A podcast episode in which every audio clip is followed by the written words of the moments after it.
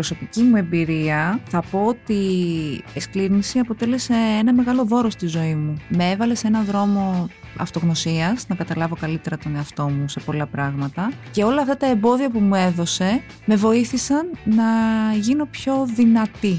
Να έχω περισσότερη αυτοεκτίμηση, να πιστεύω. Χωρίς τη σκλήρινση δεν ξέρω αν θα είχα περάσει σε αυτό το μονοπάτι ή αν θα είχα παραμείνει σε ένα μονοπάτι λίγο πιο επιφανειακό και λίγο πιο της ύλης, δεδομένου ότι θα ξεκινήσει να κάνω μια καριέρα σε ένα άλλο αντικείμενο. Οπότε με οδήγησε στην ουσία της ζωής. Με, με έμαθε τι σημαίνει ευγνωμοσύνη, με έμαθε να ξυπνάω το πρωί και να είμαι ευγνώμων για αυτά που έχω. Γεια σας, είμαι η Άννα και σήμερα είμαστε εδώ πέρα με τη Γεωργία για να μιλήσουμε για τη σκλήρηση κατά πλάκα και για τα αυτοάνοσα. Για να μην χάνετε κανένα επεισόδιο της σειράς Άννα Κάπα, ακολουθήστε μας στα Apple Podcast, Google Podcast και Spotify. Είναι τα podcast της LiFO. Γεια σου Γεωργία. Καλημέρα Άννα. Γεωργία, σήμερα σε κάλεσα εδώ πέρα για κάτι το οποίο είναι πάρα πολύ... Σε μένα μου είναι πάρα πολύ σημαντικό σαν θέμα. Και επειδή δεν είσαι ο μόνος άνθρωπος που έχεις κάποιο αυτοάνοσο, είναι όλοι, σχεδόν όλοι πια. Εμένα πρόσφατα κιόλας μία φίλη μου διαγνώστηκε, πολύ μικρή, που πιστεύω εγώ ότι είναι πολύ μικρή για σκλήρηση κατά πλάκας, αλλά μόλις μου είπες ότι σε πολύ μικρή ηλικία γίνεται διάγνωση. Στην παραγωγική ηλικία ναι. ουσιαστικά. Σε κάλεσα λοιπόν εδώ πέρα να μιλήσουμε γι' αυτό και γενικότερα για το ρόλο του στρες στη ζωή μας, για το πώς προέρχονται αυτά, για το πώς είναι να ζεις με αυτό άνοσο. Οπότε εσύ έχεις κλήρηση κατά πλάκας. Σωστά, εγώ έχω σκλήνει κατά πλάκα εδώ και 12 χρόνια πια. Ζω με αυτό, το έχω αποδεχτεί, γιατί είναι πάρα πολύ δύσκολο να το αποδεχτείς. Πολλοί λέμε ότι το αποδεχόμαστε ξαφνικά μετά τη διάγνωση, μετά από ένα-δύο μήνες. Θα ακούσεις ανθρώπους να σου πούνε, Ναι, βέβαια, το έχω αποδεχτεί. Δεν, αποδε... δεν μπορείς να το αποδεχτείς εσύ εύκολα. Είναι η απώλεια της υγείας. Χάνεις σαν να σε προδίδει ας πούμε το σώμα σου σε ένα επίπεδο έτσι. Τρομερό αυτό. Been there, done that. Οπότε η, απο... η κάθε απώλεια περνάει από πέντε στάδια. Ναι, ναι, τα έχω διαβάσει. Περνάει καταρχάς αυτή την άρνηση. Ναι.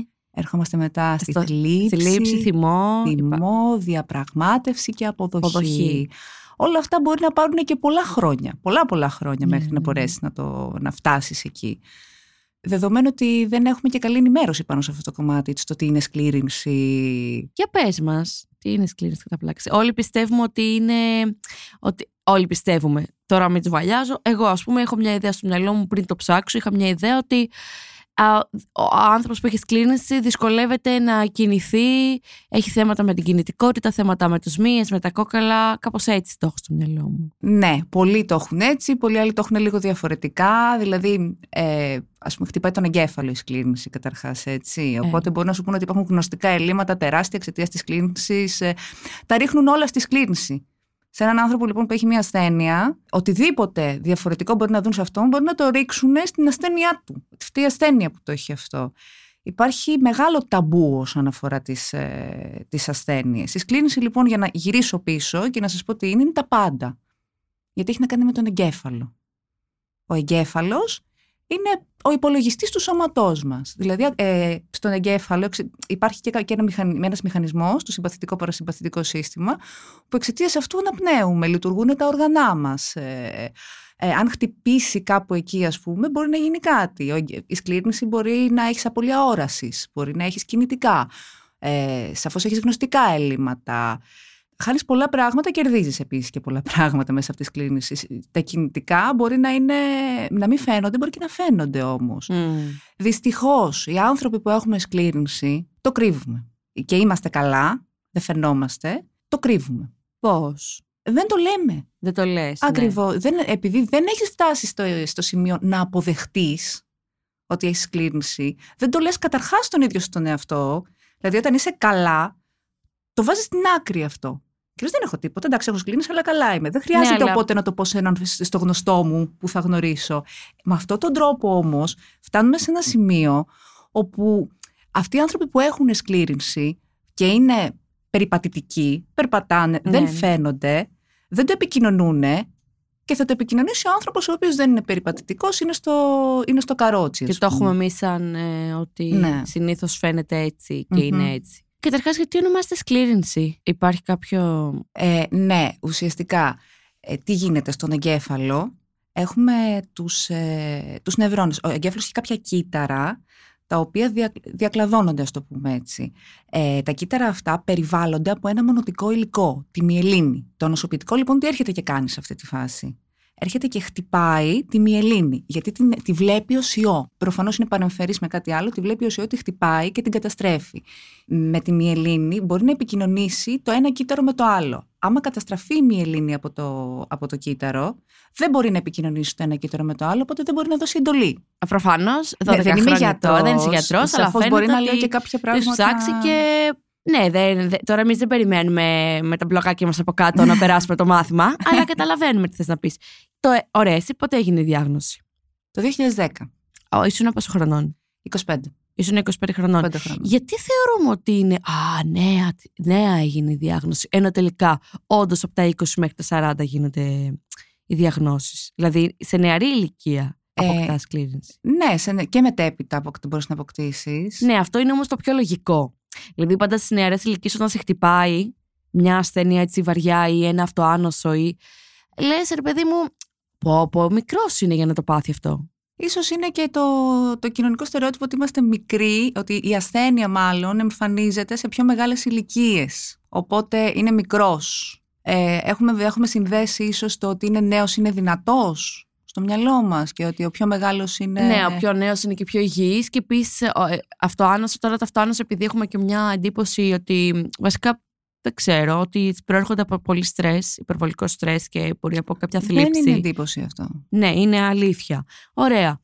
Επειδή αυτό υπάρχει, ρε παιδί μου, ότι αυτό προέρχεται από πολύ θλίψη, από πολύ στρες, συνήθως δεν είναι. Τώρα, βέβαια, έχουν αλλάξει τα πράγματα, αλλά δεν είναι. Η νεότητα με τη θλίψη και το στρες δεν είναι δύο έννοιες που πάνε μαζί. Α πούμε, συνήθως την έχεις με σφριγι- σφριγγυλότητα, χαρά, ενέργεια, ξέρεις. Και σου κάνει λίγο εντύπωση. Πω, πω αυτός τώρα πώς, ας πούμε.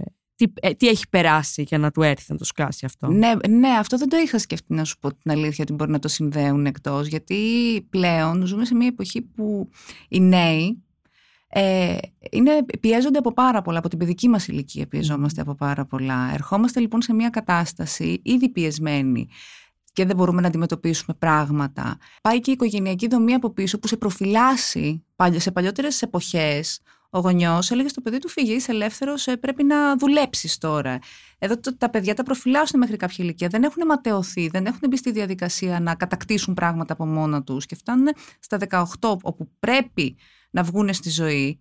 Και εκεί αρχίζουν και ματαιώνονται. Οπότε αυτό έχει, χτυπάει και την αυτοεκτίμησή τους, ότι συνδέεται ότι εγώ. Δεν, άρα για να μην είμαι τέλειος σε όλα, ε, κάτι σημαίνει αυτό για μένα. Σημαίνει ότι δεν είμαι καλός σε όλα αυτά χτυπάει την αυτοεκτίμηση και, και δημιουργούνται πράγματα που θα μπορούσαν να τα αντιμετωπίσουν με λιγότερο άγχος, τα αντιμετωπίζουν με πολύ περισσότερο. Γιατί δεν έχουν σκληραγωγηθεί σε εισαγωγικά Μμμ. από λίγο πιο μικρή ηλικία. Η ματέωση είναι, απα- είναι ανάγκη για ένα παιδάκι Ναι, ναι, ναι. μεγαλώνοντας. Και δεν, είναι- δεν νομίζω ότι έχουμε ζήσει τη ματέωση σαν, ε, σαν παιδιά. Οπότε περνάμε σαν ε, ενήλικες πια και δεν μπορούμε να δεχτούμε τη ματέωση τόσο εύκολα όσο θα τη δεχόμασταν σαν παιδιά που είμαστε πιο ευέλικτοι και δημιουργείται, δημιουργούμε αγχογόνες καταστάσεις από μόνοι μας. Δηλαδή Μμμ. ένα παιδί, ένας νέος πια μπορεί να αγχωθεί για κάτι το οποίο θεωρητικά θα- αν το δει απ' έξω είναι ασήμαντο, αλλά αυτό να τον αγχώσει. Εσένα όταν στα 25, πώς το καταρχάς, πώς έγινε η διάγνωση; Η διάγνωση έγινε σε μια φάση της ζωής μου που ξεκινούσε ουσιαστικά. Ε, ήταν μια νέα αρχή στην επαγγελματική μου ζωή. Ξεκινούσα την καριέρα μου. Ε, ήμουν αθλήτρια και μάλιστα είχα και καλές επιδόσεις όλο αυτό. Ήταν... Ε, μα φαίνεται, εγώ στο είπα για το σώμα σου, την πρώτη στιγμή που σε είδα. Σε ευχαριστώ. Τώρα πια όχι βέβαια, δεν ε, συνεχίζω. Ε, είχα πάρα πολύ καλές επιδόσεις. Ήταν όλα τέλεια στη ζωή μου. Όλα τέλεια. Ε, και εκεί ήρθε η διάγνωση της σκλήρυνσης κατά πλάκας. Ήταν η πιο ευτυχισμένη περίοδος της ζωής μου, μπορώ να σου πω. Και εκεί ήρθε η διάγνωση που ήρθε να μου πει ότι όπα, δεν είναι ακριβώς έτσι τα πράγματα. Εσύ Γεωργία, γιατί, μα- γιατί συμβαίνει αυτό; Εκεί στο peak, εκεί που αισθάνεσαι ότι έφτασα στην κορυφή, να μια χιονόμπαλα, πάψε, πάει κάτω πάλι ε, στην αρχή. Το, έχω, το μεταφράζω λίγο διαφορετικά και εναλλακτικά, να σου πω την αλήθεια όλο αυτό. Δηλαδή, ο κάθε άνθρωπος είναι σε αυτή, είμαστε εδώ, σαν ψυχές, γιατί έχουμε να πάρουμε μαθήματα. Δεν συμβαίνει σε όλους. Υπάρχουν και άνθρωποι που είναι στο peak και συνεχίζουν, προχωράνε. Υπάρχουν και άνθρωποι που στο peak τους τους έρχεται μια σφαλιάρα. Για κάποιο λόγο όμως. Είμαστε εδώ για να πάρουμε μαθήματα σαν ψυχές και να εξελιχθούμε μέσα από όλο αυτό. Εγώ δεν τον είχα αυτόν τον τρόπο σκέψης, να ξέρεις. Δεν, δεν σκεφτόμουν ποτέ γιατί μου έχει τύχει μια δυσκολία. Απλά την έπαιρνα, την είχα παρακαταθήκη και έλεγα εντάξει, μου συνέβη και αυτό. Όταν μου συνέβη τελευταία πάρα πολύ δύσκολο, πάρα πολύ. Έτσι, που χρειάστηκε πάρα πολύ χρόνο να το επεξεργαστώ και να βγω από αυτήν. Εκεί είπα, κάτσε ρε φίλε, κάπου όπα. Κουράστηκα. Και εκεί άρχισα να έχω θυμό. Και να λέω, δεν μπορώ άλλο. Τι γίνεται, τι συμβαίνει; Έχω φταίξει κάπου. Πραγματικά. Και δεν το βλέπα σαν μάθημα. Το βλέπα ότι όχι, είναι απλά τυχαία, φίλε. Είναι, είμαι άτυχη, τελείωσε.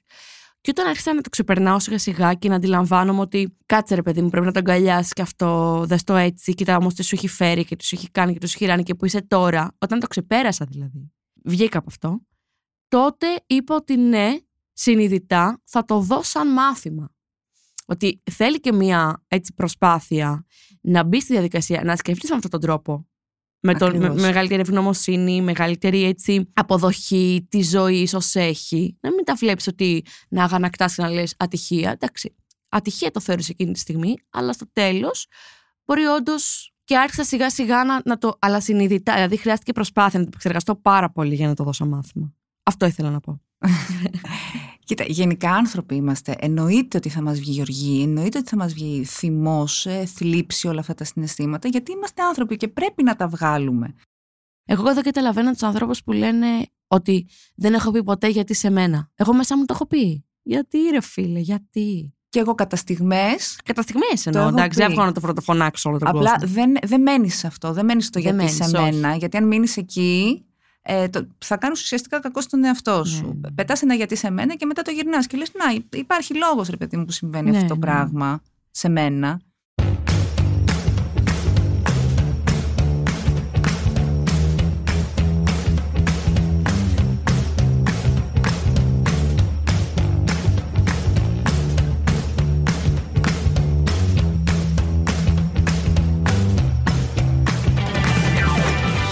Για πες τώρα για τη διάγνωση. Ε, λοιπόν, και συνεχίζουμε τώρα για τη διάγνωση, ε, όπου ήμουνα στην καλύτερη φάση της ζωής μου και ξαφνικά βρίσκομαι σε ένα κρεβάτι ενός νοσοκομείου, έχοντας δίπλα μου μια γυναίκα με σκλήνης κατά πλάκα σε πάρα πολύ άσχημη κατάσταση, σε πάρα πολύ άσχημη κατάσταση, δεν μπορούσε ούτε καν να φάει. Εγώ δεν ήταν σίγουρο ότι δεν μου είχαν πει οι γιατροί ότι έχει σκλήρνηση, αλλά το υποπτευόμουν. Και βλέπω τη διπλανή μου τη γυναίκα να, έχει, να είναι σε αυτή την κατάσταση και να λένε οι γιατροί ότι έχεις σκλήρυνση. Οπότε φανταστείτε τι σύνδεση μπορεί να έκανε εκείνη την ώρα. Μια πολύ δύσκολη σύνδεση. Ε, πολύ ισχυρό το σοκ μέσα σε όλο αυτό. Για κάποιο διάστημα οπότε υπήρχε η άρνηση από εκεί και πέρα. Δεν το. OK, okay, έχω σκλήρυνση. Δηλαδή, μαθαίνω ότι έχω σκλήρυνση και την επόμενη μέρα τρέχω σε αγώνα. Δεν, ε, δεν το αποδεχόμουν. Ε, έβαλα πάρα πολλά πράγματα στο, στο πρόγραμμά μου για να αποδείξω στον εαυτό μου πια ότι ναι, OK, okay, έχω σκλήρυνση, αλλά μπορώ να κάνω πολλά πράγματα και έφτασα στο σημείο να κάνω τα, τρι... τα δεκαπλάσια μάλλον από ό,τι έκανα πριν, μόνο και μόνο για να αποδείξω στον εαυτό μου ότι μπορώ. Γιατί πρέπει να ξαναγνωρίσεις σιγά σιγά τον εαυτό σου μετά τη διάγνωση. Να δεις τι μπορείς, τι δεν μπορείς. Και είναι ε. αυτό το μην σου πούνε ότι αυτό δεν μπορείς να το κάνεις και είσαι σε μια έτσι, ηλικία που δεν μπορείς να αποδεχτείς αυτό. Να μην κάνω τι ας πούμε. Κατάλαβες, δηλαδή, εκεί σε πιάνει μια τρέλα. Ακριβώς. Ακριβώς. Και πρέπει να επιβεβαιώσεις τον ίδιο σου τον εαυτό εκεί μέσα, καταρχάς, για να μπορέσει να το υποστηρίξεις και στους άλλους προς τα έξω, ότι μπορώ. Οπότε πήρα τρία πτυχία στο ενδιάμεσο. ε, δούλευα συγχρόνως, έκανα διάφορα πράγματα. Δεν το είχα αποδεχτεί σε άρνηση. Σιγά σιγά με τα χρόνια άρχισα να το αποδέχομαι. Όχι να το αποδέχομαι. Μέσα σε όλα αυτά βγήκε και η οργή και η θλίψη που βέβαια αυτό και για τον κόσμο είναι πολύ σημαντικό να το ξέρουμε ότι ο θυμός δεν βγαίνει ακριβώς, σε κάποιες περιπτώσεις, δεν βγαίνει ακριβώς σε αυτό για το οποίο είσαι θυμωμένος. Μπορεί να θυμώνεις με τους δικούς σου ανθρώπους, μπορεί να θυμώνεις με το οτιδήποτε άσχετο, αλλά να μην καταλαβαίνεις από πού πηγάζει αυτός ο θυμός. Ο θυμός μου λοιπόν εμένα έβγαινε στους δικούς μου ανθρώπους προφανώς, αλλά οφειλόταν στο γεγονός ότι γιατί δεν μπορώ να κάνω αυτά που έκανα και γιατί έχω σκλήρινση, Μμ. το, το βαθύτερο. Περάσαμε μετά στην ε, διαπραγμάτευση, όπου ίσχυε μέχρι και τη στιγμή που γέννησα το παιδάκι μου. Το διαπραγματευόμουν όλο αυτό, όλη αυτή την καινούργια κατάσταση. Όταν γέννησα πια τη μικρή, ε, πέρασα μία φάση υποτροπής, έπαθε, έπαθε μη πάρεση στην Μμ. δεξιά μου πλευρά, δεν μπορούσα να κινήσω το δεξί μου πόδι και το δεξί μου χέρι, πέντε μήνες μετά τη γέννηση της μικρής Επίσης. ε, που είναι πάρα πολύ σοκαριστικό αν σκεφτείς το γεγονός ότι μόλις έχεις γεννήσει ένα παιδάκι, είναι μικρό, βρίσκεσαι σε αυτή την κατάσταση και σκέφτεσαι και το πώς θα μεγαλώσει Ναι. σε περίπτωση που μείνω σε αυτή την κατάσταση, που δεν μπορούσα εγώ να φάω, πώς θα ταΐσω οπότε το παιδί μου. Και από εκεί και πέρα, αβίαστα και αβασάνιστα, ε, ε, επανήλθα, γιατί στη σκλήνηση, στη σε φάση υποτροπής, ε, μπορεί να ε, εκδηλώσει κάποια συμπτώματα τα οποία ε, μπορεί να υποχωρήσουν. Αυτό το εγγυάται κάποιος ή απλά περιμένεις να δεις; Δεν στο εγγυάται κανένας. Περιμένεις να δεις πώς Πω, θα πάει. πω, Γι' αυτό πω. και πρέπει να αποφεύγουμε ουσιαστικά το, την ύπαρξη υποτροπών, στο οποίο έχουν βοηθήσει άπειρα οι νέες φαρμακευτικές αγωγές Ναι, από, ναι. που έχουν βγει. Βοηθάνε απίστευτα γιατί καταστέλνουν ουσιαστικά την νόσο και υπάρχουν και πολλές επιλογές φαρμάκων πια που όταν διαγνώστηκα εγώ δεν υπήρχαν. Τι καλά που προχωράει και εξελίσσεται η φαρμακοβιομηχανία και η επιστήμη, ρε παιδί μου, σε αυτά τα πράγματα. Ειλικρινά αυτό είναι ό,τι πιο σωτήριο υπάρχει. Πραγματικά. Κράτησε αυτή πέντε μήνες υποτροπή. Αυτή η υποτροπή, όχι, όχι, ε, δημιουργείται και σιγά σιγά ουσιαστικά τι γίνεται. Όταν έχουμε υποτροπή, δημιουργείται μια νέα φλεγμονή στον εγκέφαλο. Μμ. Όπως είπαμε, επιδρά στα... Ε, η βλάβη είναι στη μυελίνη. Και γύρω από τη βλάβη που δημιουργείται υπάρχει φλεγμονή. Όταν σιγά σιγά αρχίζει αυτή η φλεγμονή να υποχωρεί, αρχίζεις και βλέπεις τι σου έχει μείνει σαν σύμπτωμα, το οποίο θ- μάλλον θα μείνει σταθερό βεβαίως. Μπορεί, υπάρχει αποθεραπεία, μπορεί και μετά από δύο χρόνια κάποια συμπτώματα που σου έχουν μείνει από την ε, υποτροπή που έχεις περάσει να φύγουν, να εξαφανιστούν. Εκεί λοιπόν προφανώς μέσα, μέσα σε δύο μήνες είχα επανέλθει στην, πρωί- στην πρώτερη κατάσταση που ήμουνα και άρχισα σιγά σιγά να σκέφτομαι ότι εντάξει είναι ώρα νομίζω να το αποδεχτείς. Αυτό ήταν ε, γύρω στη δεκαετία από τότε που μου εμφανίστηκε η σκλήνηση. Ήταν πολλά χρόνια μετά. Και τώρα πια βρίσκομαι σε μια φάση αποδοχής όπου νομίζω ότι είναι η καλύτερη φάση μέσα σε όλα αυτά τα χρόνια που έχω περάσει. Αποδέχομαι τον εαυτό μου, καταρχάς το σώμα μου. Αυτό τι είναι αυτό που δεν μπορούμε να αποδεχτούμε, αφού είναι κάτι το οποίο είναι το γεννάει το σώμα μας. Είναι δικό μας, ας πούμε. Ε, ναι, αλλά νιώθεις ότι σε προδίδει το σώμα σου Μμμ. όταν εμφανίζεται. Δηλαδή έρχεσαι το σώμα σου, σου επιτίθεται. Αισθανόμαστε αποτυχία, Προδοσία από το σώμα. προδοσία. Προδοσία, προδίδεσαι από το ίδιο σου το σώμα. Η σκλήνηση σου επιτίθεται. Ειδικά όταν έχεις υπάρξει ένας άνθρωπος ο οποίος είναι ενεργός, πολύ αθλητής. Αυτό το νομίζω είναι μαχαίρι στην καρδιά. Ναι, σίγουρα. Σίγουρα, γιατί ε, πρέπει να αναδιοργανωθείς, να επαναπροσδιοριστείς σε όλα τα επίπεδα. Σε όλα τα επίπεδα. Να, να αφουγκραστείς ξανά τον εαυτό σου και να καταλάβεις ποιες είναι οι ανάγκες σου. Αλλά όλα αυτά μπορούν να σου δώσουν και πάρα πάρα πολλά δώρα. Άμα τα δεις από, από άλλη άποψη. Δηλαδή πρέπει να είμαστε ευέλικτοι. Όλοι οι άνθρωποι και πόσο μάλλον εμείς που έχουμε σκλήρινση και ξυπνάμε το πρωί και να λέμε πρέπει να είμαστε ευγνώμονες για την κάθε μέρα μας, για το πώς είμαστε. Εγώ δεν ξέρω αν θα ξυπνήσω την επόμενη μέρα το πρωί και θα βλέπω. Δεν ξέρω αν θα ξυπνήσω και θα περπατάω. Αυτό ήθελα να σε ρωτήσω. Ξυπνάς κάθε μέρα, ρε παιδί μου, και λες.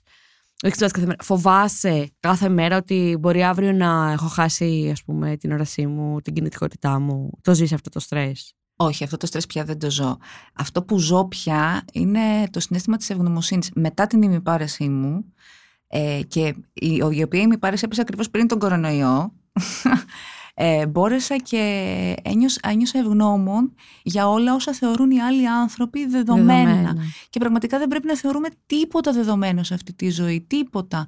Απλά να είμαστε ευγνώμονες για αυτά που έχουμε. Μπορεί να μην τα έχουμε όλα, αλλά ας είμαστε ευγνώμονες, ε, ας τα παρατηρούμε τουλάχιστον, ας τα βλέπουμε. Μέσα από αυτό έρχεται, έρχεται και η χαρά μας. Η ζωή έχει στιγμές χαράς. Αλλά η εσωτερική μας γαλήνη, ας το πούμε έτσι. Ρε παιδί μου, είδες που όταν είσαι μικρός και ακούς άλλους να τα λένε αυτά.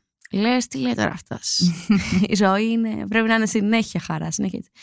Και όταν όντω μεγαλώνεις και περνάς δυσκολίες και εμπόδια και το φιλοσοφείς, εμπειρικά καταλαβαίνεις μέσα σου τι γίνεται, αλλάζουν πράγματα. Δεν ξέρω αν μετά από κάποιο τραύμα, μετά από κάποια ασθένεια, κάτι τέτοιο, αλλάζει και λίγο νευρολογικά η συνδέση του εγκεφάλου. Δεν, δεν είμαι γιατρός για να πω, σκέφτομαι, ρε παιδί μου, σου λέω τώρα.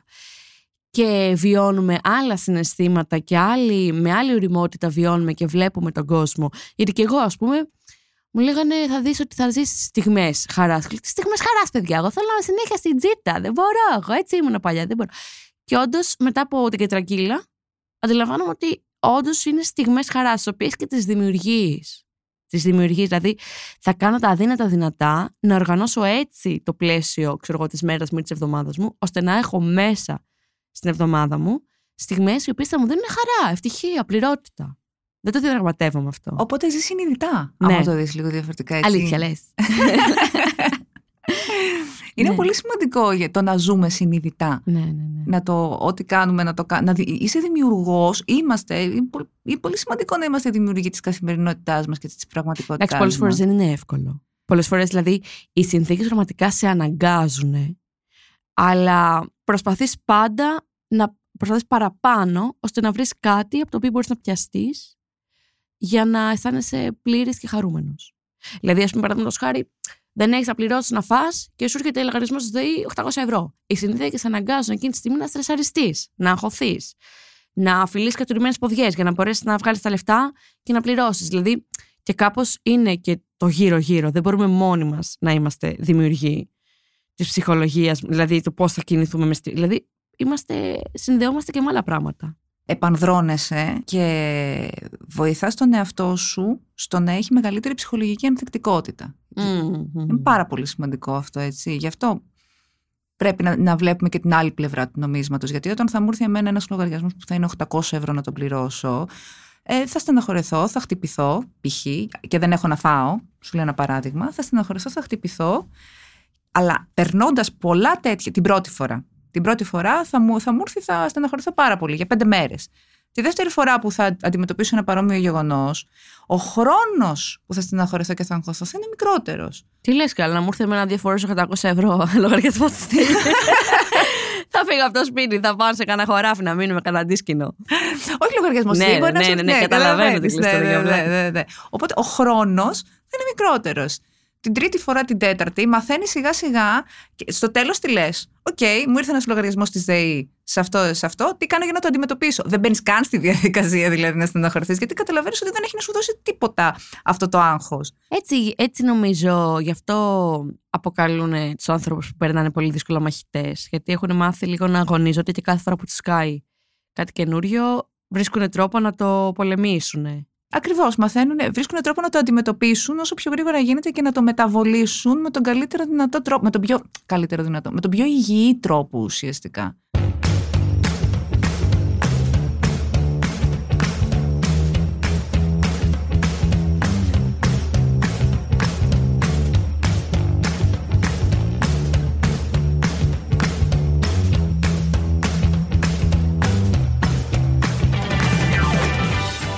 Τραυματική εμπειρία για σένα η διάγνωση. Σαφώς ήταν τραυματική εμπειρία. Σαφώς. Ε, έβαλα ταμπέλα στον εαυτό μου καταρχάς της άρρωστης. Ναι. Έτσι, είναι μια ταμπέλα την οποία ε, ακολουθούσα για πάρα πολύ καιρό. Βέβαια τα τραύματα είναι πάρα πολύ σημαντικό να τα επεξεργαζόμαστε, γιατί αν δεν τα επεξεργαζόμαστε και παραμένουν στο ασυνείδητό μας, ε, θα βγουν αλλιώς και διαφορετικά θα χτυπήσουν άλλα κομμάτια μας στη ζωή μας και θα, ε, ένα τραύμα δηλαδή που το κουβαλάς κάποια στιγμή με ένα συγκεκριμένο ερέθισμα ή συγκεκριμένη κατάσταση μπορεί να σου βγει πάνω και να μην μπορείς να διαχειριστείς την κατάσταση με τίποτα. Τίποτα, εξαιτίας του τραύματος. Μπορεί, αυτά τα δύο έχουν μια σύνδεση ασυνείδητη, αλλά που δεν τη βλέπεις εκείνη την ώρα και δεν μπορείς να καταλάβεις γιατί δεν μπορείς να διαχειριστείς την κατάσταση. Και δίνεις ένα άλλο feedback στον εαυτό σου, στην εικόνα που έχεις για τον εαυτό σου. Ε, σε, σε σένα την ίδια, ότι να, αυτή την κατάσταση δεν μπορούσα να τη διαχειριστώ. Όταν λοιπόν έχουμε ένα τραύμα, καλό είναι να το επεξεργαζόμαστε, να μιλάμε γι' αυτό, να, να απαλύνεται όσο περισσότερο γίνεται, για να μπορέσουμε να προχωρήσουμε παρακάτω. Εγώ το τραύμα μου, σω, σωτήρια ήταν η ψυχοθεραπεία μου. Έκανες. Χρόνια έκανα, έκανα τέσσερα χρόνια και συνεχίζω και κάνω. Ε, Έκανες εννοώ από τότε που έγινε. Δύο-τρία χρόνια μετά το ξεκίνησα. από τότε που σταμάτησα να αρνούμε. Ουσιαστικά το, το ξεκίνησα και με βοήθησε πάρα πολύ. Υπάρχει κάτι που σου είπε, παιδί μου, στην ψυχοθεραπεία, ο επιστήμονας και είπες: Πω από αυτό όντως ξεκλειδώνει πολλά πράγματα. Με βοηθάει να το παλέψω. Η ψυχοθεραπεία είναι ένα δώρο στον ίδιο μας τον εαυτό. Μαθαίνουμε, ε, δίνουμε έναν εκτίμητο δώρο. Δεν υπάρχει αυτό το δώρο που δίνουμε στον εαυτό μας. Πάρα πολλά, άπειρα πράγματα μέσα σε αυτή τη πορεία μου. Άλλαξα σαν άνθρωπος μέσα από όλο αυτό. Οι γιατροί τι σου λέγανε, πήγες ποτέ, χτύπησες την πόρτα και είπες. Να σας πω, ρε παιδιά, εγώ αυτό. Γιατί το έπαθα, από τι το έπαθα. Σου είπα, ναι. Λοιπόν, εδώ πιάνεις ένα άλλο κομμάτι, μια άλλη συζήτηση. Όπου υπάρχουν ε, κατηγορίες γιατρών. Σημαντικό πράγμα. Υπάρχουν οι γιατροί της παλιάς σχολής, οι οποίοι απευθύνονται στον ασθενή με το λόγο τους ως αυθεντία και δεν, δεν δέχονται και πάρα πολλές ερωτήσεις, δηλαδή βάζουν άλλα όρια και υπάρχουν και οι πιο νέοι γιατροί οι οποίοι θα καθίσουν και θα μιλήσουν μαζί σου για όλο αυτό το πράγμα. Ε, και ανάλογα και ο ασθενής λοιπόν θα κουμπώσει με το γιατρό που του κάνει. Εγώ πέρασα από πάρα πολλούς γιατρούς μέχρι να μπορέσω να καταλήξω στο γιατρό που θα μου πει τι έχω ακριβώς. Στην αρχή πήγα σε γιατρούς αυθεντίες, σε εισαγωγικά, δηλαδή τους παλιούς γιατρούς που ήταν ο λόγος τους ε, αυθεντία, όπου δεν δεχόταν και πάρα πολύ συζήτηση. Μετέπειτα βέβαια ε, κατέληξα σε, στο γιατρό μου τον τώρα με τον οποίο μπορώ να καθόμαστε και να συζητάμε τρεις ώρες ε, που έχω αυτή τη βλάβη και που μπορεί να χτυπήσει αυτή η βλάβη. Έκανα χαρτογράφηση στο εγκεφάλου μου κανονικά, με βοήθησε ο γιατρός να κάνω χαρτογράφηση, να καταλάβω οι βλάβες αυτές τι χτυπάνε και τι μπορεί να χτυπήσουν. Πάρα πολύ σημαντικό. Και τι, τι σου είπε, ας πούμε, ότι εσύ αρχώνεσαι πάρα πολύ. Αυτός είναι ο λόγος που δημιουργείται, δημιουργούνται φλεγμονές, ξέρω εγώ. Όχι, οι φλεγμονές έχουν να κάνουν. Ε, το, η αυτοανοσία έχει να κάνει με πάρα πολλά πράγματα. ο γιατρός αυτό που θα σου πει είναι ότι, OK, έχεις αυτό το αυτοάνωσο. Αυτές είναι οι θεραπείες. Είναι λίγο πιο ιατροκεντρική mm. η προσέγγιση τους, που θα προτιμούσα οι γιατροί να έχουν λίγο μια πιο ολιστική προσέγγιση, γιατί η αυτονοσία δεν είναι μόνο γενετικοί παράγοντες. Παίζουν ρόλο και οι ορμόνες μέσα σε όλο αυτό. Παίζει υπάρχουν, βασικά η σκλήνηση είναι μια πολύ παραγωγική νόσος, ναι, ναι, έτσι. Ναι, Παίζει ρόλο ε, η γενετική προδιάθεση που μπορεί να έχεις, περιβαλλοντικοί παράγοντες, ψυχοκοινωνικοί παράγοντες, οι ορμόνες σου, είναι πολλά μαζί. Αυτά ο γιατρός θα σου τα πει, αλλά θα τα προσπεράσει και θα προχωρήσει στο «ΟΚ, τι κάνουμε για να υπάρχει αυτή η κλινική εικόνα, πώς μπορούμε φαρμακευτικά να την ε, είτε σταθεροποιήσουμε, δυστυχώς καλυτέρευση δεν υπάρχει στη κλίνηση, προς το παρόν τουλάχιστον. Δεν υπάρχει θεραπεία. Θεραπεία. Θεραπεία υπάρχει ενώ κάποια φάρμακα που βοηθάνε σε κάποια καταστολή. Ναι, αλλά δεν είναι θεραπεία με την έννοια, την ουσιαστική έννοια του ναι. όρου της ίαση. Της όχι. Ναι. Δεν είναι τέτοια. Είναι, ε, υπάρχουν διάφορες θεραπείες πια, οι οποίες βάζουν σε φάση καταστολή στην νόσο. Δεν υπάρχουν τόσες πολλές εξάρσεις όσες θα υπήρχαν πριν τη, αν δεν έπαιρνες τη φαρμακευτική αγωγή. Βρίσκεσαι σε μια φάση ύφεσης ουσιαστικά. Και είναι και πάρα πολύ πετυχημένες ε, θεραπείες αυτές, γιατί σε βάζουν σε μια φάση ύφεσης και έτσι αποτρέπονται οι συνεχόμενες υποτροπές.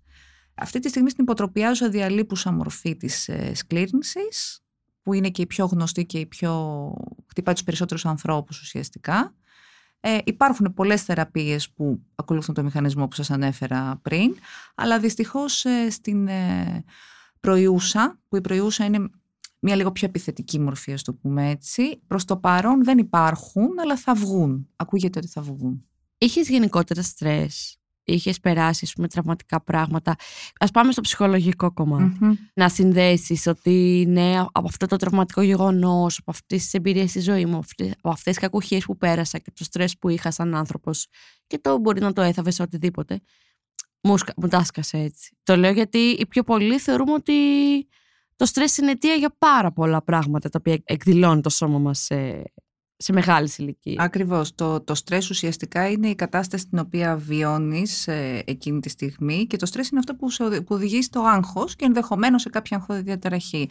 Άγχος έχουν ε, πλέον οι περισσότεροι άνθρωποι και, και όλο και περισσότερο αναδύονται και αγχώδεις διαταραχές διαγνωσμένες γιατί μπορεί κάποιος άνθρωπος να έχει αγχώδη διαταραχή και να μην έχει διαγνωστεί ακόμη. Είχα πάρα πολύ άγχος ε, στη ζωή μου. Ήμουν ένας αγχώδης άνθρωπος ουσιαστικά, το οποίο ξέρεις, μερικές φορές ήταν και υποβόσκον. Δηλαδή δεν το εντόπιζα. Υπήρχε, αλλά προσπαθούσα να το καταστήλω. Έχει άμεση σύνδεση το άγχος με την αυτοεκτίμηση έτσι, και με την εικόνα που έχουμε για τον εαυτό μας. Γιατί το άγχος ουσιαστικά γιατί δημιουργείται, γιατί νιώθουμε απειλή απέναντι σε κάποιο εξωτερικό ερέθισμα. Γιατί εγώ μπορώ να νιώθω απειλή για κάτι εξωτερικό, γιατί πιστεύω ότι, παραδείγματος χάρη, πιστεύω ότι δεν θα τα καταφέρω απέναντι σε αυτό το γεγονός που έρχεται μπροστά μου. Ή βλέπω κάτι, είμαι μόνος μου, ας πούμε, σε ένα καινούριο περιβάλλον και αγχώνομαι. Γιατί αγχώνομαι σε αυτό το καινούριο περιβάλλον; Γιατί νιώθω ότι δεν μπορώ να ενταχθώ, π.χ. Ναι, ναι, δίνω ναι, παραδείγματα. Ναι, ναι. Όλο αυτό οπότε μεταφράζεται ως απειλή. Όσο περισσότερο νιώσουμε, ε, γίνουμε δυνατοί, επανδρωθούμε και ενισχύσουμε την αυτοεκτίμησή μας, τόσο λιγότερο θα νιώθουμε απειλή απέναντι στις νέες καταστάσεις και, και γίνει και εν γέννη. Θα νιώθουμε απειλή απέναντι ε, στη ζωή ολόκληρη. Θα κατασταλεί και ο φόβος μας. Το θέλει πάρα πολύ δουλειά. Πάρα πολύ δουλειά. Ειδικά για να μπορέσεις να αντιλαμβάνεσαι ότι η απειλή που νιώθω τώρα απέναντι, ξέρω εγώ, σε αυτό, σε αυτό το επουσιώδες ας πούμε, που για σένα είναι πάρα πολύ σημαντικό, τη νιώθω μόνο εγώ, δεν είναι αντικειμενικά, δεν απειλούμε, δεν έχετε μπροσ- ε, αρκούδα να με φάει. Οπότε καταλαβαίνω γιατί τη νιώθω. Πρέπει αυτό το πράγμα να το αρχίζω να το μειώνω σιγά σιγά. Δεν χρειάζεται να νιώθω απειλή. Μην αισθάνεσαι στρες. Μπορείς να το καταφέρεις. Κάπως έτσι. Αυτό θέλει πάρα πολύ προσπάθεια και πολύ συνειδητή έτσι, προσπάθεια. Παραδείγματος χάρη, ας πούμε, μπορώ να συνδέσω πάρα πολύ εύκολα ένα παιδί που τον έχει εγκαταλείψει η μάνα του, π.χ. και αισθάνεται απόρριψη. Σε ενήλικη ζωή μπορεί να μην μπορεί να συνδεθεί με άλλους ανθρώπους και να μην μπορεί να δημιουργήσει ε, σχέσεις διαρκείας. Και να αισθάνεται να απειλείται κάθε φορά ότι άμα δημιουργήσω συνέστημα ή οτιδήποτε θα με απορρίψουν. Και αυτός ο άνθρωπος να έχει πολλές συμπεριφορές τοξικές, αλλά ναι, βλέπουμε ότι είναι και πολλά τραυματικά πράγματα πέρα από το στρες που μας δημιουργούν στην εκάστοτε περίοδο οι συνθήκες. Γι' αυτό και η ψυχοθεραπεία είναι δώρο. Όπως θέλουμε να το μεταφράσουμε, ψυχοθεραπεία, ε, life coaching, ε, αυτογνωσία είναι πάρα πάρα πολύ σημαντικό ε, να, να στραφούμε λίγο προς τα εκεί για να μπορέσουμε να εξομαλύνουμε και το άγχος μας και να δούμε τι μας φταίει. Και κάτι Και με την δυσλειτουργούμε. αποδοχή, γιατί εσύ, ας πούμε, ζεις με κάτι το οποίο είναι μόνιμο. Μμμ. Αυτό είναι αρκετά βαρύ, θεωρώ. Σαφώς είναι αρκετά βαριά. Τώρα να μου πούνε εμένα στα 50-60 ότι αν έχεις αυτό και να πω παιδιά, οκ, εντάξει. Αυτό, αυτό έχω, έσα, έσα, έκανα ζωάρα. Δεν σου λέω ότι τώρα θα κάθομαι σε μια καρέκλα, αλλά μπορώ να το αποδεχτώ πιο εύκολα από ότι στα 20. Ακριβώς, είναι τε- τεράστια η διαφορά, αλλά η αποδοχή πάντα είναι αποδοχή. Είτε είσαι 20 είτε είσαι 50, είναι πάρα πολύ δύσκολο να αποδεχτείς τις κρίσεις που αφορούν την υγεία, τις αλλαγές που έχουν ε, να κάνουν με την υγεία. Ε, το πώς θα το αποδεχτούμε; Θα το αποδεχτούμε μιλώντας γι' αυτό καταρχάς. Σε εμάς και στους άλλους. Με το να το επεξεργαστούμε. Βγαίνεις και φωνάς, Έχω σκλήρωση. α!» Όταν πια το αποδεχτείς, το λες, μιλάς γι' αυτό στους άλλους. Έτσι φεύγει και το labeling, η ετικετοποίηση του ε, η σκλήρινση είναι μια αρρώστια που σε βάζει στο καροτσάκι μόνο, π.χ. Ναι. Ε, είναι πάρα πολύ σημαντική η αποδοχή γιατί μας, μας ξαλαφρώνει καταρχάς. Δηλαδή ακόμη και, στο, και κινητικά θέματα να έχω. Αν Ναι. το έχω αποδεχτεί, μπορώ να ζήσω και να περάσω υπέροχα. Έχω δει άνθρωπο, όχι με σκλήρινση, που είναι τετραπληγικός, πλέον έχει φύγει από τη ζωή για- σε, μεγάλη, σε μεγαλύτερη ηλικία, ε, ο Βουλγαρόπουλος ο Νίκος. Τετραπληγικός λοιπόν ο άνθρωπος, να μην μπορεί να κουνήσει χέρια-πόδια. Έχω κάτσει και έχω κάνει συζήτηση μαζί του δύο ώρες και δεν έχω δώσει καμία σημασία στο, στην κατάστασή του και στο καροτσάκι του, γιατί αυτός ο άνθρωπος ήταν πλήρως αυτόνομος. Είχε Ναι. δημιουργήσει, ε, μαχόνταν για την αυτονομία των ανθρώπων που έχουν ε, ε, κινητικά προβλήματα και είχε δημιουργήσει μια ζωή αυτόνομη, γεμάτη δραστηριότητες. Και βλέπεις άλλους ανθρώπους που είναι σε φυσική κατάσταση που είναι λειτουργική και δεν έχουν κάνει ούτε το ένα 65ο, ας πούμε, από ό,τι έχει κάνει Ναι, αυτός ο ναι, ναι. άνθρωπος. Ο- Αυτός ο άνθρωπος το έχει αποδεχτεί.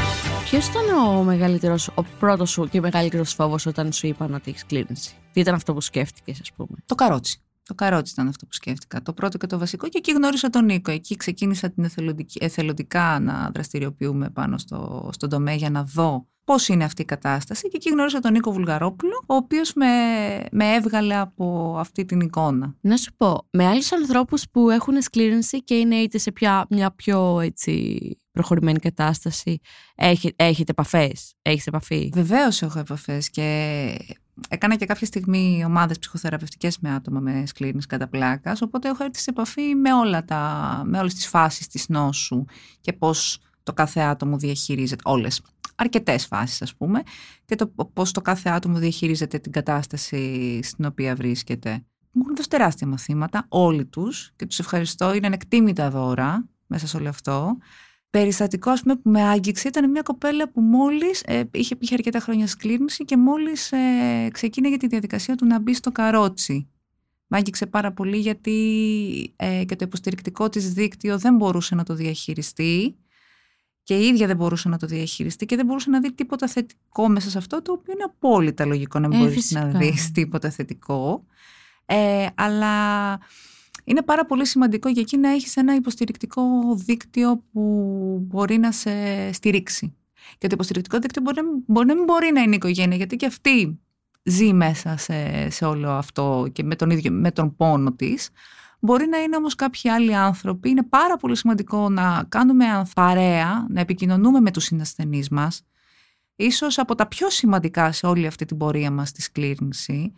Γιατί έχουν τη μεγαλύτερη ενσυναίσθηση από οποιονδήποτε άλλο. Μπορούν να σε καταλάβουν πολύ καλύτερα. Όταν πέρασα την υποτροπή μου που είχα ημιπάρεση, αυτοί οι άνθρωποι ήταν και αυτοί που με κατάλαβαν περισσότερο, που με ενσυναισθάνθηκαν ουσιαστικά και Ναι. με βοήθησαν και ψυχολογικά και πρακτικά. Νομίζω ότι και όταν είσαι σε μια πάρα πολύ δύσκολη κατάσταση και βιώνεις και κάτι πρωτόγνωρο ψυχολογικά, όπως είναι ας πούμε κατάθλιψη, όπως είναι έτσι, μια διαταραχή που σου σκάει, εμπιστεύεσαι και πολύ πιο εύκολα αυτό που θα ακούσεις από αυτόν που το έχει περάσει, το περνάει. Ακριβώς. Δηλαδή τον, ε, τον κοιτάς στα μάτια και ρουφάς κάθε του λέξη. Ό,τι και να σου πει είναι για σένα Ευαγγέλιο. Ακριβώς.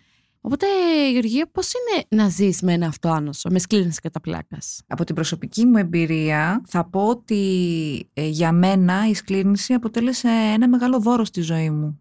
Με βοήθησε να με έβαλε σε έναν δρόμο αυ- αυτογνωσίας, να καταλάβω καλύτερα τον εαυτό μου σε πολλά πράγματα και όλα αυτά τα εμπόδια που μου έδωσε με βοήθησαν να γίνω πιο δυνατή. Να έχω περισσότερη αυτοεκτίμηση, να πιστεύω. Χωρίς τη σκλήρινση δεν ξέρω αν θα είχα περάσει σε αυτό το μονοπάτι ή αν θα είχα παραμείνει σε ένα μονοπάτι λίγο πιο επιφανειακό και λίγο πιο της ύλης, δεδομένου ότι είχα ξεκινήσει να κάνω μια καριέρα σε ένα άλλο αντικείμενο. Οπότε με οδήγησε στην ουσία της ζωής. Με, με έμαθε τι σημαίνει ευγνωμοσύνη. Με έμαθε να ξυπνάω το πρωί και να είμαι ευγνώμων για αυτά που έχω, να ευγνωμονώ για τα δεδομένα των άλλων. Ε, Ένα σημαντικός δάσκαλος. Πολύ σημαντικός. Μμ. Πάρα πολύ ωραίο αυτό που είπες για την ευγνωμοσύνη. Μπορούμε και σιγά σιγά να αρχίζουμε να βλέπουμε, επειδή όλοι πια έχουμε και μια, και είτε ένα αυτοάνωση ότι έχουμε περάσει μια διαταραχή, μπορούμε να αρχίσουμε να βλέπουμε όλες αυτές τις ασθένειες σαν ότι είναι, συμβαίνει αυτό το πράγμα. Αυτό συμβαίνει, αυτή είναι η ζωή. Ακριβώς. Πρέπει να αποδεχτούμε καταρχάς ε, τη- την Δηλαδή, ενήλικη η ζωή μας. κανονικότητα θα είναι ότι ε, α, σ- ξέρεις τι έχω, σήμερα έχω χαρά ρε φίλε και έχω ενέργεια. Ενώ, καταλαβες, ενώ στην ουσία θα είμαστε όλοι κατά βάση διαταραγμένοι. Εγώ αυτό θέλω. ε, τέλεια. Ε, χάρηκα πάρα πολύ. Και εγώ χάρηκα πάρα πολύ. Σε ευχαριστώ. Τα λες πάρα πολύ ωραία και πάρα πολύ σημαντικά. Θα μπορούσα να είσαι ένα δασκάλα. Τι καλή. ναι, ναι, ναι. Εύχομαι καλή συνέχεια στο τι κάνεις. Ευχαριστώ πάρα πολύ, παιδιά, για την ευκαιρία που μου δώσατε να είμαι εδώ και να μιλήσω για αυτό το κομμάτι. Είμαι πολύ ευτυχισμένη που μίλησα και είχα την ευκαιρία να πω κι εγώ κάποια πράγματα για τη σκλήρινση. Και επίσης ευχαριστώ πάρα πολύ. Ανεκτήμητη αξία, ανεκτήμητο δώρο. Καλή συνέχεια στο τι κάνεις.